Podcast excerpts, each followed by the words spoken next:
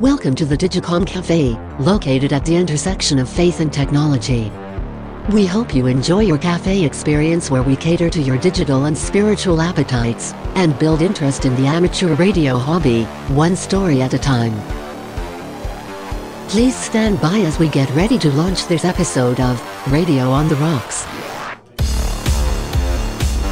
You are about to listen to a Radio on the Rocks Cafe Cast interview, which occurred on April 15, 2019 in the Digicom Cafe Multimode Communications Network. With Denny JKD5DLJ and guest Neil Rapp WB9VPG of Bloomington, Indiana, and who is the host of Ham Talk Live. We have here with us WB9 VPG, that's Whiskey Bravo 9, Victor Papa Golf, uh, Neil Rapp of Bloomington, Indiana, who is more well known for his Ham Talk Live podcast, which is very interesting, very unique podcast. So, uh, Neil, welcome to the Digicom Cafe.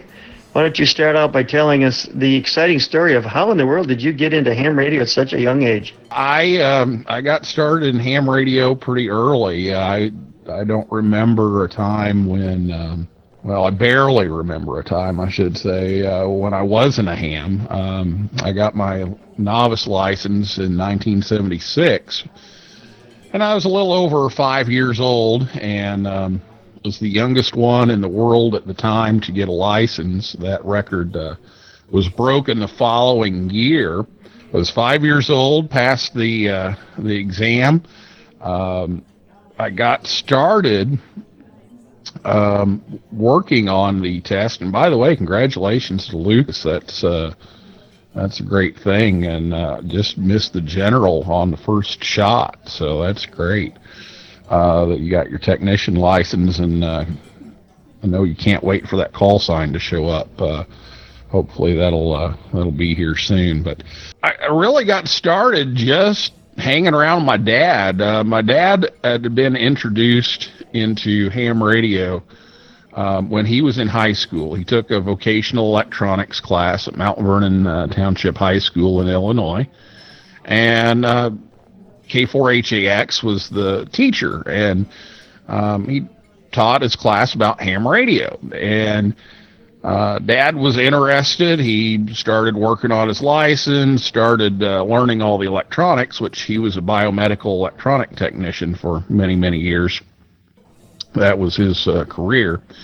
Um, but a doctor um, at the hospital, where he's a biomedical electronic technician, uh, gave him a box of old stuff and and there was a code oscillator. And so uh, many years later, after high school, uh, when I was about four or five, um, he got that code oscillator out of the closet and started working on it to fix it and, and got it making noises. And being a five year old, I had to know what all the noises were. So, hey, dad, what's that? And so he started to tell me what it was. He started to tell me, you know, it was Morse code and every letter had a, a sound to it. And, and we started playing around with it. And of course, I got to, you know, hit the key and start making a bunch of noise, you know.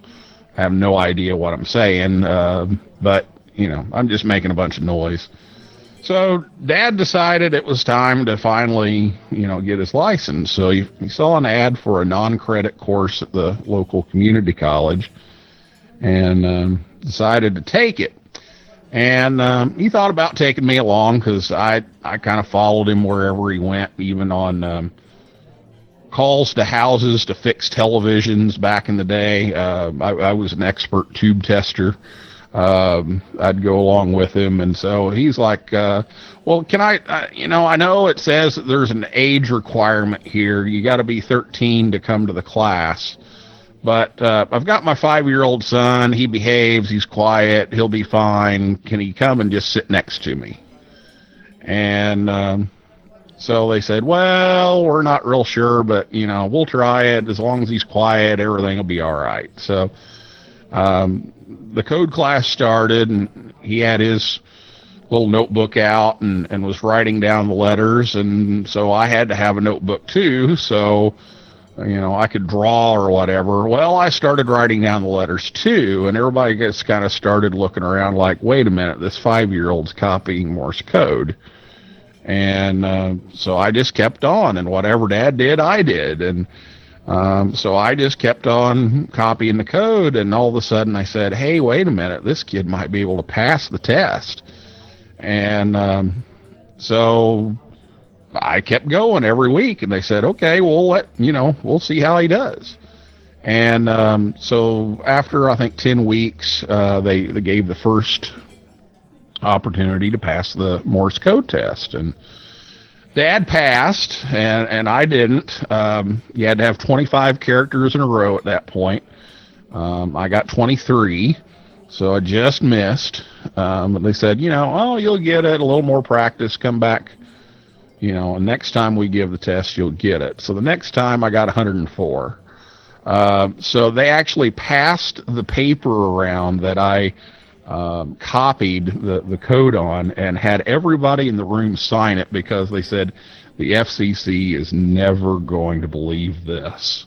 Uh, so they all witnessed it, uh, sent it in. Um, to get my written exam mailed to my instructor to take it. That's the way you did novice at that point, and uh, it was delayed um, because I didn't know how to write cursive. I didn't know how to sign my name. I only knew how to print my name, so I printed my name on the 610, and they uh, they didn't like that. Uh, so sent in another 610. That's the old version of what's the 605 now, and um, and got the test and passed it uh, they mailed it in, and I got my license. So uh, that's how I got started.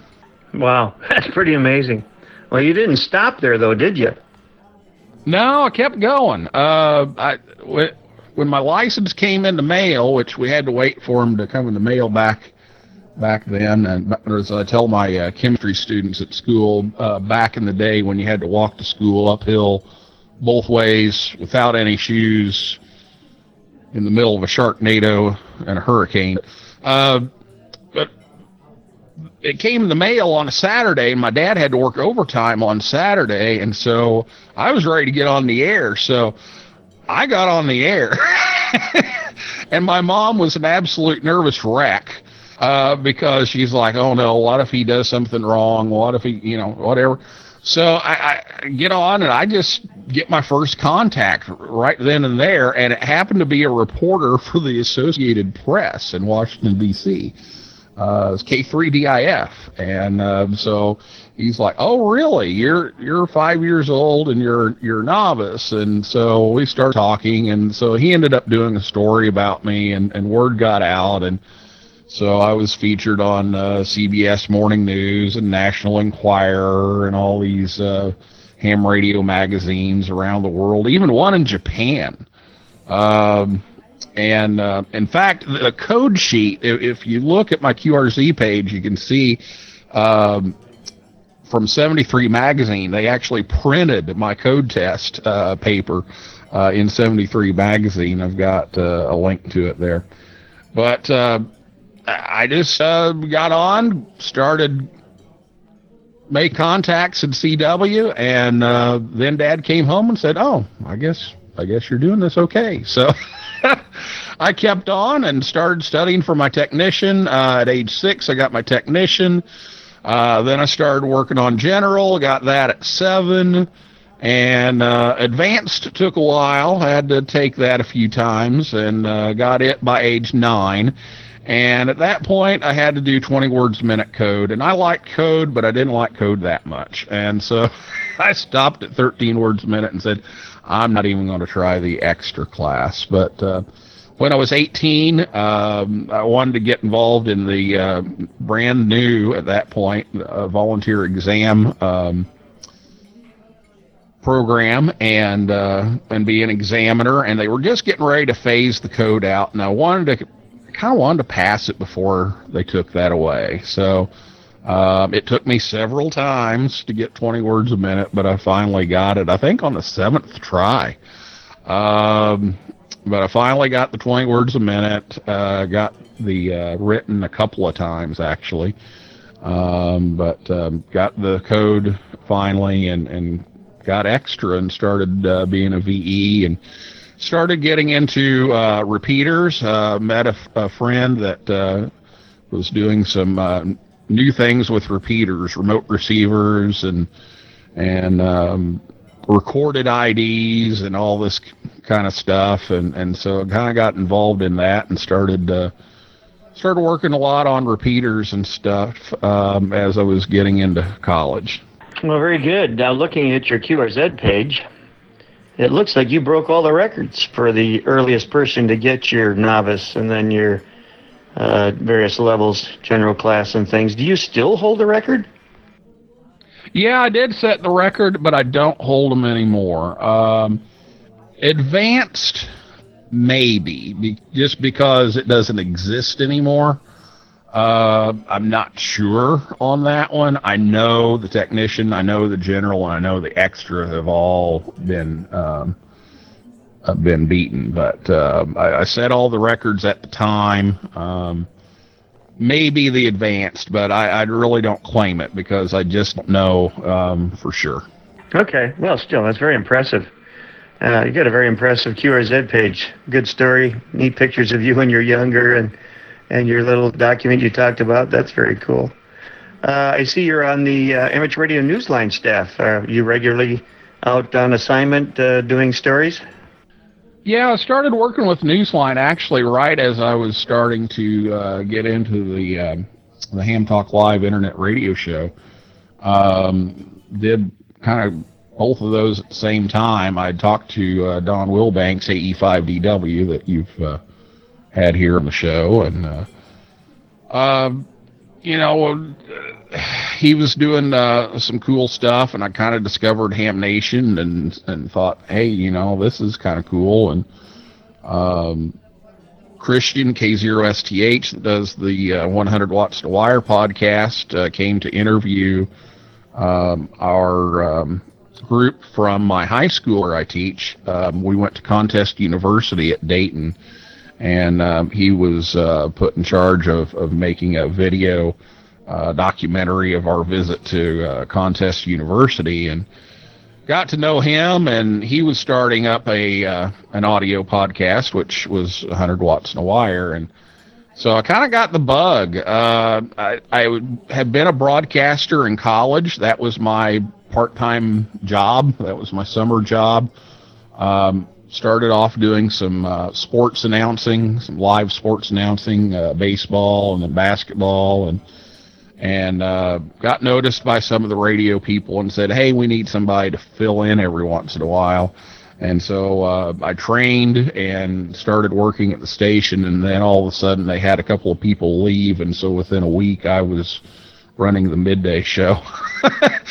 um, so I, I kind of got the, the broadcast bug, and and so uh, you know I heard about this service called Spreaker um, on a talk radio ad because I like to listen to talk radio a lot, and uh, decided to break into that, and then also signed up for Newsline. So I started out just you know doing the what we call in the business the rip and read. Uh, somebody writes the article and they email it to you, and you were record the audio. So you just read it out loud and record it and send it in. And uh, after I did that for a little while, then uh, said, well, you know, I'll I'll try Anchor. So uh, I'm on the Anchor rotation. So uh, about once a month, I will uh, anchor the uh, the whole newscast and um, you know kind of fill in between stories and uh, edit and produce everything and, and submit it and then I still get a lot of rip and reads. I still get a lot of uh, assignments. Um, I, I, actually create a lot of my own uh, because I, I, try to stay up on a lot of ham radio happenings, and so a lot of times I'm sending our editor uh, Caryn KD2GUT um, some ideas because I'll see something and then she'll say, "Okay, it's yours," and so I end up uh, you know, contacting people and uh, and getting the story for that. So um, that's something I do uh, most weeks. Uh, just depends on the rotation and the need, but uh, really enjoy um, doing amateur radio newsline. I grew up listening to it.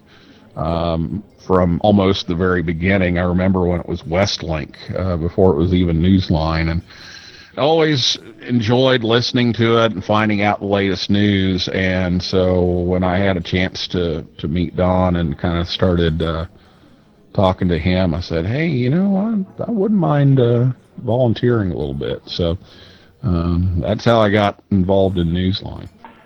Well, I'd say you have a, a definite voice for radio. I enjoy listening to your podcast from time to time, and uh, I bet your your students appreciate you as a teacher. I believe you're still teaching, are you not? And uh, being uh, working with kids, I'll bet you have somewhat of a passion for reaching young people and getting them into this hobby, aren't you?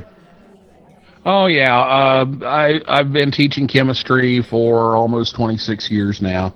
Um, I had plans of going to medical school, and uh, got all the way up to the final interview and, and things didn't uh, work out. So I decided I was going to coach basketball and I already had a degree in chemistry. So I started teaching chemistry and so I've been doing that ever since. And, uh, I've had ham radio uh, clubs at every school that I've been at. Uh, that's always been uh, a part because I want to give back. I want to uh, to train them and get more young people in, and so that's something I'm really involved with. Um, I spend uh, a lot of my time answering emails and questions and stuff about how do I get you know a ham radio club started. Um, I do a segment on 100 watts and a wire for uh, how to get young people involved in ham radio. Uh, I'm the Next Gen Contesters contributing editor for the National Contest Journal, uh, where I write articles and, and edit articles about young people getting into ham radio. So that's that's one of my big things. Um, actually, got a, a, big project that I'm uh, working on right now, and I can't uh, divulge anything just yet. But um, in a couple of months, we hope to have a uh, a, a, pretty big announcement about something for youth and amateur radio. So um, stay tuned, as they say. Well, I definitely want to follow up with that one. Uh, we might have to do another cafe cast on that because that's what our uh, mission is here too, and also that of the organization I'm a member of called the Guild, the Worldwide Amateur Radio Guild, and uh, it's a wonderful platform for hams and non-hams to mix together, just like we've got here in the cafe. Uh, but I'm kind of curious to know what your experience has taught you in terms of how do you reach this generation. My thought is you've got to reach them where they're at and with what they've got, and that's a smartphone. But how do you get kids interested in amateur radio these days? Uh, I had a conversation earlier today on our system with a guy in Madeira Island in Portugal. Uh, he's 38, and he says he talks to his friends about what he's doing in radio, and they all think he's crazy and they're not the least bit interested. So, uh, man, it's a different world we're in from when you and I were young. How do you get kids interested in this hobby anymore? Well, first of all, after having me in class uh, for a while, they already know I'm crazy, so that kind of takes that part of it out. But now, uh, you know, the ideal age is middle school. Um, as, as Don likes to say, it's before the fumes, the car fumes and the perfumes. Uh, so high school is a little late to be doing that, but we've had uh, tremendous success at Bloomington South. We've been uh, really involved in school club roundup. We won um, three in a row. Uh, we just came in second, uh, we believe. We haven't uh, received the official results um, from the last one here a couple months ago yet, but it looks like we're second but contesting has been a big thing. Uh, I, I, really like contesting for young people because it's uh, scripted, it's predictable. Uh, they don't have to make a lot of conversation. They don't have to talk a lot, and they can run up the score. Um, it's that competition. Um, our, our society is, is thriving on competition. Everybody's got to be better than the other. Everybody's going to win. Everybody's got to you know, uh, do better and, and, you know, in, in athletics, uh, you know, it, it's a nonstop battle to be better than everybody else so you can win. And, and so our kids, good or bad, connect with that. And, um, so the contesting aspect of things has been really big. But the way I introduce ham radio in my class is when we talk about the electromagnetic spectrum, which isn't exactly the uh, most fun topic to learn about. So I pull out a radio and I start demonstrating the differences between the energy of an AM broadcast station versus an FM broadcast station and explain it's not about being AM or FM, it's about the frequency that they're on. And our school is a natural Faraday box. Um, so it's really hard to get a, a signal. So if I get like under one of the vents, I can start to pick things up a little bit. And so it really attenuates the signal for me kind of naturally. And so I'll get on, you know, the local AM station and, you know, it barely comes in. You can barely listen to it with a good receiver, with an alarm clock, radio, or something. You can't even hear it. Um, and then I switch over to an FM station. And all of a sudden, you know, it starts coming in stronger. And we connect it to cell phones. And, and a lot of kids don't realize that, yeah, it's a radio. It's a radio inside of that cell phone. That's how those, you know, waves get to the cell towers. And uh, I talk about all the things that are on radio waves, like drive up windows at McDonald's. You can listen to the headsets. Um, if you go to an IndyCar, an NASCAR race, you can listen to the drivers, you know, on a scanner, on a radio. And um, there's all kinds of stories that I can tell, mostly from college, of, of things that you can listen to. and I won't divulge all of them, but uh, for obvious reasons. But uh, there's there's some stuff out there that you know is kind of entertaining to listen to, and and so I say, you know, and so if you're interested in this kind of thing, uh, we meet on you know Mondays after school from three to four. Come join us. We we talk to people all over the world, and um, we have a uh, a world champion contesting team, and, and we've got a big SteppIR Yagi up on the roof and everything, and and so a lot of them come in and want to see what it's about, and sometimes they stay, sometimes they don't. Um, a lot of them stay just because they've been around me and they know that, um, you know, I'm a safe person to be around and an interesting person to be around, and, and they want to make that connection. So um, sometimes it's not even about radio; it's about the the personal connections that you make with them. So it just depends. Um, it, it, really varies, and and even uh, the activities that we do vary from year to year. Some real like digital. Other years, they don't want to do digital. They want to get on the mic. They don't want to mess with with having it on the computer and configure everything. They just want to grab the mic and go as fast as they can go. So I, I change it up uh, depending on what they want to do. I like that uh, they know you as a safe person. And uh, we've already talked in advance about uh, the fact that you are also a person of faith, member of uh, the CARF group, and uh, I'm sure your students all probably know that you're a Christian, and that makes you even more safe. And you probably get an opportunity to be a positive influence in their lives in many ways, don't you?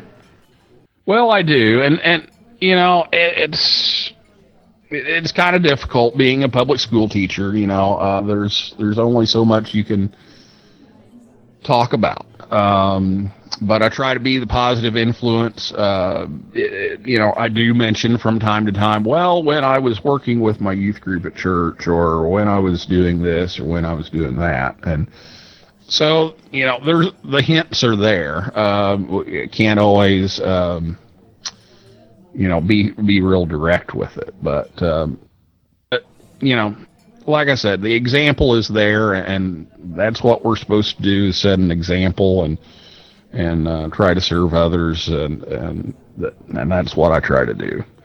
Um, but yeah, I've been a member of CARF since oh my goodness, uh, late '70s, early '80s. Um, one of the guys um, from my home church was a missionary. Um, he actually had an electronic shop in my town and then decided to um, go to seminary and, and become trained and become a missionary uh, for the Christian church. And so um, he was a ham. And uh, he took his ham gear with him and he started off in uh, Liberia. Uh, Echo Lima One Charlie, and uh, I was his QSL manager um, as a probably eight year old, nine year old, something like that, and and we'd get on and talk to him once a week, and and that was the only communication they really had. I mean, every once in a while they could run into town and use a phone and um, you know, pay the long distance charges to call uh, call their parents, and that's about it. Uh, other than mail, which took a month or more. Um, so we did a lot of phone patches. We did a lot of messaging. Uh, I took care of uh, sending out QSL cards, and then they uh, they moved to Nigeria, and uh, that became an even bigger challenge for communications. And so we were kind of the, their their lifeline there. Um, and um, a, a, good missionary story here. Uh, one time, uh, the government was listening to uh, to the conversation that we were having and said, "Hey, you know, hey Bob, how's everything going today?" And he said, "Well, everything's just cool." And the government thought that "cool" was a code word, and so they actually came in hauled him off to the Capitol, uh, locked him up, confiscated all the equipment. Um, after a few days, was finally able to convince them that it was just a ham radio. They were just, you know, having a ca- casual conversation, and we didn't hear from him for weeks. And so we were pretty scared. And uh, then we got word, well, you know, this is what happened, and so. Uh, they they finally let me go and and released the equipment, but said we will be listening. And so uh, they decided it wasn't worth it, and they just boxed everything up. Uh, so that was kind of the end of of the uh, the QSL manager position. But uh, for many years, we uh, we did all the phone patches and everything for that, and and that was a big thing back then. Um, but uh, always been uh, been a friend of CARF and uh, and always enjoy uh, the chance uh, to see them at Hamvention and uh, and here and there as I can. I'm not super involved. I, I, you know wish I had time to be more involved, but but always been a member. That's that's very very good, very exciting. Now you speak of equipment. make us drool a little bit at your school. Tell us what you've got in that club station. Oh my goodness. Well, we started off with a station grant from ARRL, and so we got a, a Yaesu FT847 and an R6000 vertical, and some coax and a and a dual band Yagi for VHF and UHF, um, and just kind of you know started out with, with a decent rig.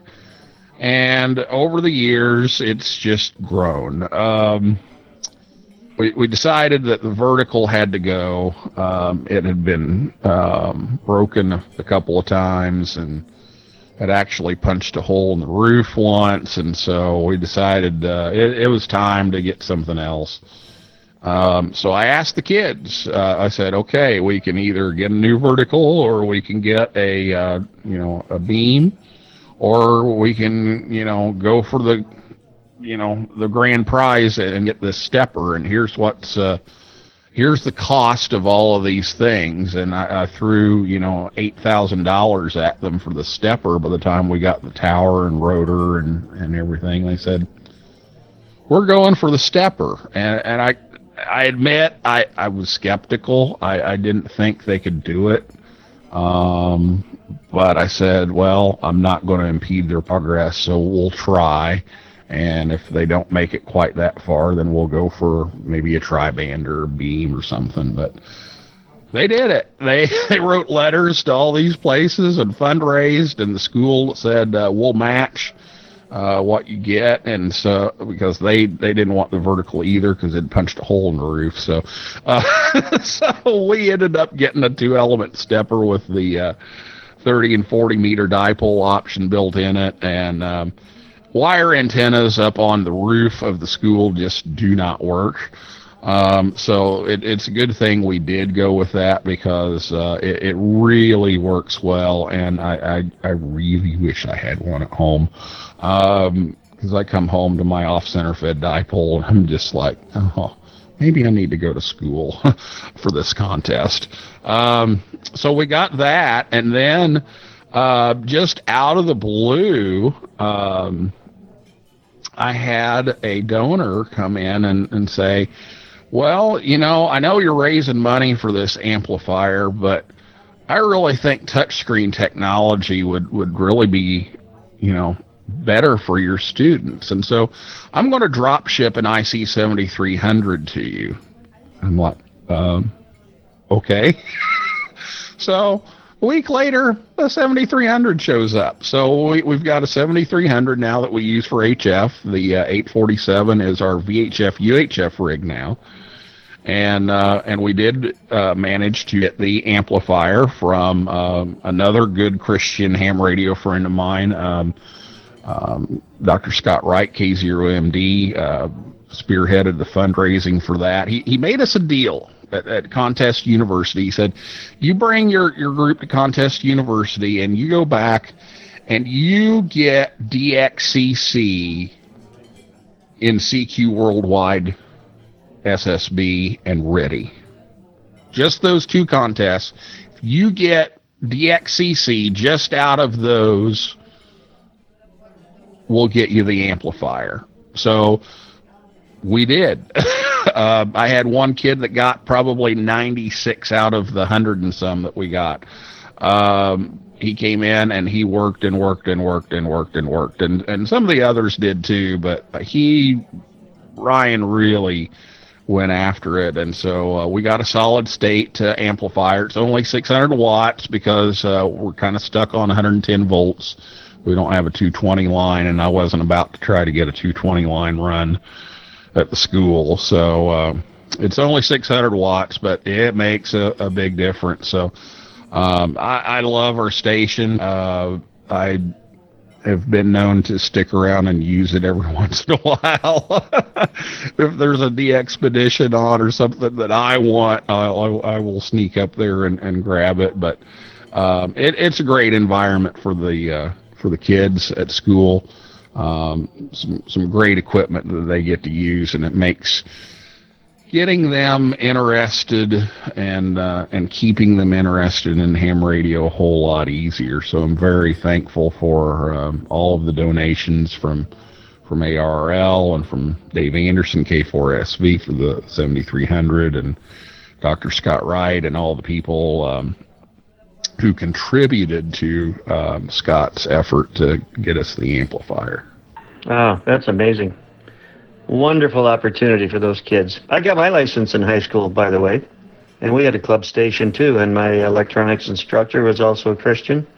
And as part of his class, he challenged us and he said, if anyone here would like to get some extra credit, I will help you get your amateur radio license. So I got my novice when I was 17 and we had a Drake uh, set up there in the school shack with a TA33 on the roof. So, yeah, that's a that's a good time to get into the hobby. But I know you're into uh, many other things, and uh, probably too many to talk about. But I do want to focus on your uh, Ham Talk Live podcast. Uh, tell us how that came to be and uh, what it is you're trying to accomplish through that podcast. Yeah, you're right. I'm involved in too many things. and uh, so sometimes uh, scheduling can be a little rough. Uh, but fortunately, uh, we, we hit a good point today. I got my uh, promotions done for the show right before uh, I, I, got on here, and or, or, or thought I got on here. I guess I was actually on here a lot earlier and didn't know it because the program was running in the background. But um, but yeah, Ham Talk Live just came about from missing broadcasting. Uh, and it's kind of a, a funny story. You know, I, I talked about, you know, how I ended up getting hired at the local radio station. Um, and kind of started off as a fill-in and and actually um, station managers changed a year into that and uh, ham uh, ended up being uh, the station manager and uh, so he he kind of you know was keeping an eye on me and everything and and actually uh, got me a, a, a, Saturday morning sports show going and, and some things um, but I really wanted to get into talk radio, and they had a talk radio suite there, but they didn't ever use it. Everybody's playing music, and the station I worked at, ironically, was a country music station, and I have never been a fan of country music. Don't tell anybody, but I was never a fan of country music. But that was the job, and so I did it. Uh, occasionally, I, would help out at the Easy Listening station on the street. I always joked that it was the Muzak affiliate in town, uh, but I, would help out there. But I was on on the country station because that's the one that needed somebody live and and somebody that knew how to run everything. And and you know my ham radio came in handy because occasionally I'd do a little engineering on the side if something broke and they couldn't get it fixed and you know in the, the right amount of time I'd you know slip down and switch some coax around or something um, on some remotes and things like that. But um, I really wanted to do talk radio and I never got a chance to do it and um, I knew radio wasn't going to be a career for me. Um, I knew I couldn't do that full time, but I really enjoyed it. And um, so, like I said, when um, when I found out about um, you know the Ham Nation thing, and they were interviewing us uh, at the school for that, and kind of started watching that and what Don was doing with that, which I'd listened to Don for years on Newsline um, and then Christian started talking about his podcast, and I'm kind of thinking, you know, maybe I need to start, you know, thinking about volunteering for Newsline. And then I'm driving and listening to talk radio, and I hear this ad over Christmas break for Spreaker, and it's like, you know, you can have your own internet radio station um, for free. You know, you're limited you know, uh, to 15 minutes, but we've got a free trial. You know, try it out. And so I did. Um, I started playing around with it, and I'm like, yeah, I I want to do this. I want to do a talk radio show, and thing that you know I can talk about the most and and know a lot of people, um, and can make some connections with you know some of the experts in the industry, it, it it's ham radio. And so I decided uh, that you know two months later I was going to launch Ham Talk Live, and the idea was to get people listening live so that they would call in and it'd just be like talk radio that I listen to. Uh, you throw out a topic and you start taking calls. Um, unfortunately, that's not the way it, it works most of the time. Uh, so many people, you know, listen to everything recorded. They don't listen live. Uh, we don't watch live TV that much anymore as a society. You know, if there's something on, you DVR it and you know watch it later whenever you want to, and and that's kind of happened with the uh, internet radio.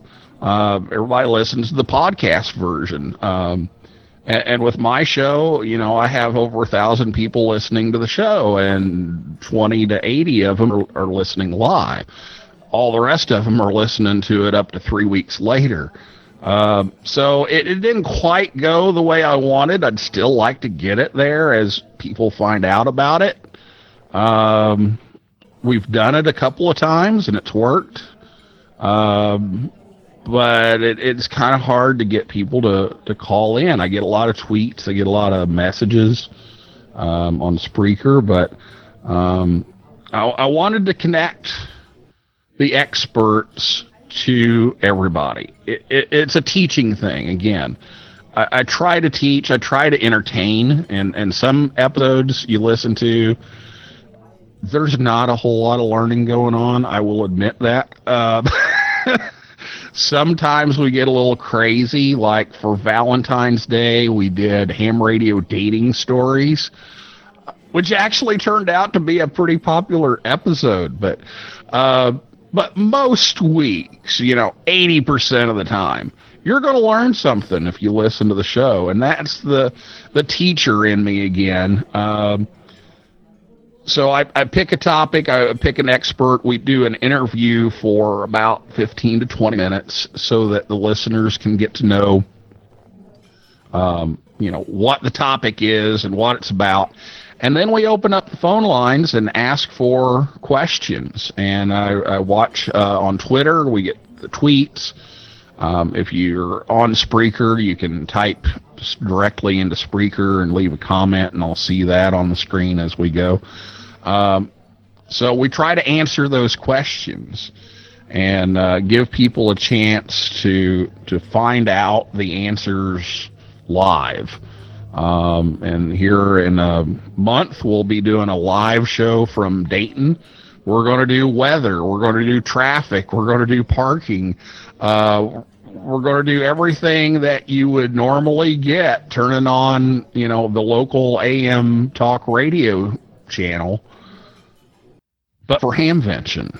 Um, and, and so that's just been a lot of fun. I enjoy it. Uh, I'm not out to, uh, to make a name or make a buck. Um, definitely not a buck, uh, but it, it's just a lot of fun. I enjoy it, and and as long as I'm enjoying it, I'll I'll keep doing it. And uh, so far, we've uh, we've got 160 episodes in, and uh, started working on 161 yesterday, which will be Thursday night, um, which starts out the uh, the Hamvention preview, we're going to talk about AMSAT Academy. So um, that's what that's what I'm doing with Ham Talk Live, and uh, we've been lucky to have some sponsors come along to help pay for it.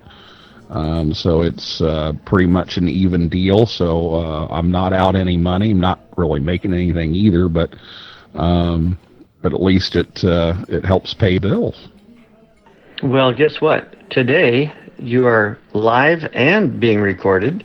Uh, I also kind of enjoy broadcasting. Just getting into this, we have uh, set up a IceCast server for the cafe. I call it Cafe on Ice, and it is a live streaming uh, server. We are partnering with Branson Radio, bransonradio.com, and they get uh, two and a half million visitors a year on their website. I've got an ad for my Cafe on Ice Radio on the Rocks uh, Cafe Cast there on their website. And so in the background of the cafe, it's like sitting at this table, which we're doing here, by the way. And you can hear the ambient sounds of the cafe with the dishes and the murmuring in the background and BransonRadio.com playing in the background. And our conversation is now live streaming on this radio station on IceCast. But of course, with uh, the tools that we have here on Zello, I also have it all recorded. So I can then take this and put it on my Cafe Cast and uploaded it. Uh, I will upload it shortly to SoundCloud to my account there, where people can listen to it time delayed. And I've only been doing this for a month, and we've already got. Uh, well, see, you're going to be number 31, so uh, we're adding them fast and furious here. It's not a weekly thing; it's uh, almost a daily thing. And uh, today will be two for today. Uh, but uh, less of me, more of uh, you guys. I want to hear more stories from people in ham radio and people who have a, uh, a passionate lifestyle, a never go hungry lifestyle, I call it. Uh, they have a passion for uh, uh, ministry or uh, some kind of a vision or goal they want to accomplish in life that is very inspirational for everybody else. So that's uh, kind of what we're doing in the Cafe Cast.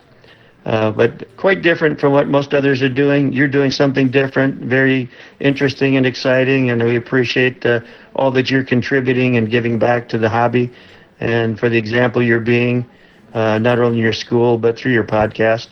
So uh, we appreciate your taking this hour to join us in the cafe here, and I know we've got several people out there that may have a question. So, uh, being as this is live, uh, if anyone out there would like to ask Neil a question, uh, feel free to jump in.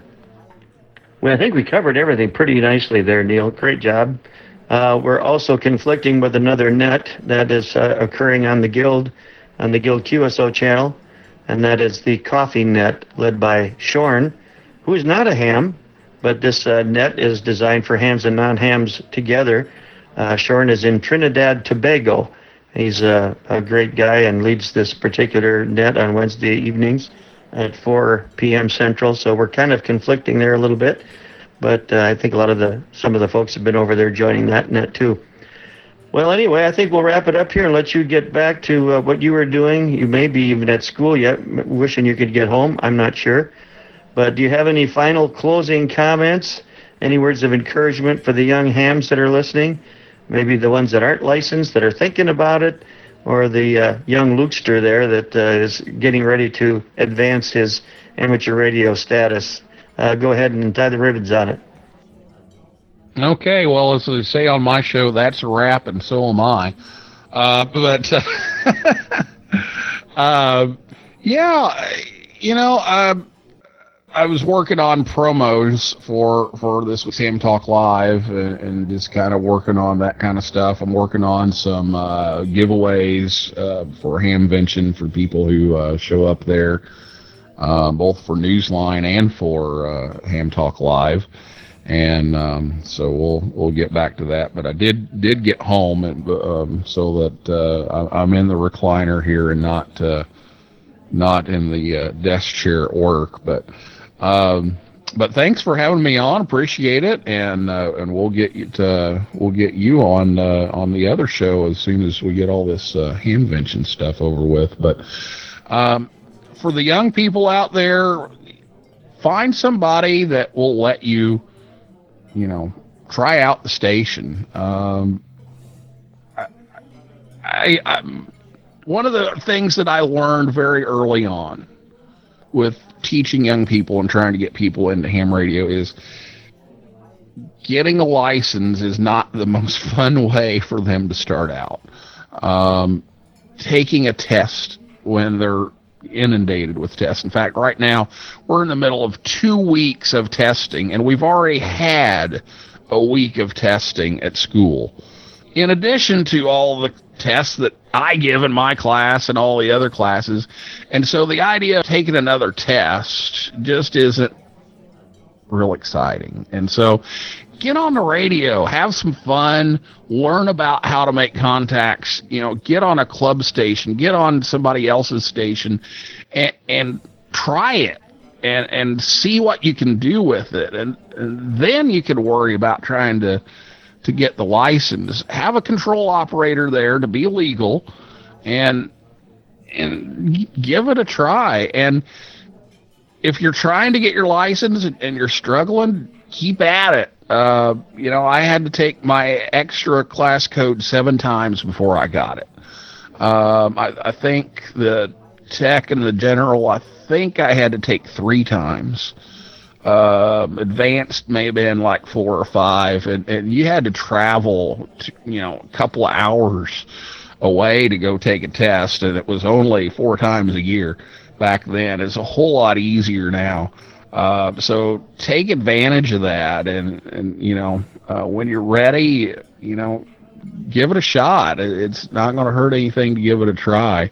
Um, just hang in there and keep at it, and and and the more you experience ham radio, I think the more you understand what's on the test, and you know th- that may be the thing that you need to do first is to to get the experience, and and then the test kind of falls in place. So um, that would be my advice: is, is is find somebody that that will mentor you, find somebody that will help you um, through that. And there's tons of online resources out there. You just have to to dig through and find one that, that works best for you. So that would be my advice. So I will um, say seven three to everybody, and uh, as, as we say on Ham Talk Live, may the good DX be yours. So back to you, Denny. Thank you very much, Neil. This has been a real treat, and that's going to make an excellent cafe cast for uh, bringing someone into this hobby one way or the other. And that's our goal here is to uh, build the guild, build the worldwide amateur radio guild as an organization and as a hobby, one story at a time. Thank you for sharing yours. God bless you. 73 and 75 from the Digicom Cafe. And it's nice to have another show say 7 5 because I get a lot of questions. What's I know what 7 3 is. What's 7 5? And so we actually did a whole episode on the meaning of 75. So so that's good. I like I like hearing that. So uh, 7375 may the good DX be yours. Thank you for listening to this radio on the Rocks Cafe cast. Visit our website at digicomcafe.com to see our extensive digital buffet menu and listen to all of the live conversations on our Cafe on Ice stream. Or this and many more episodes of our Cafe cast.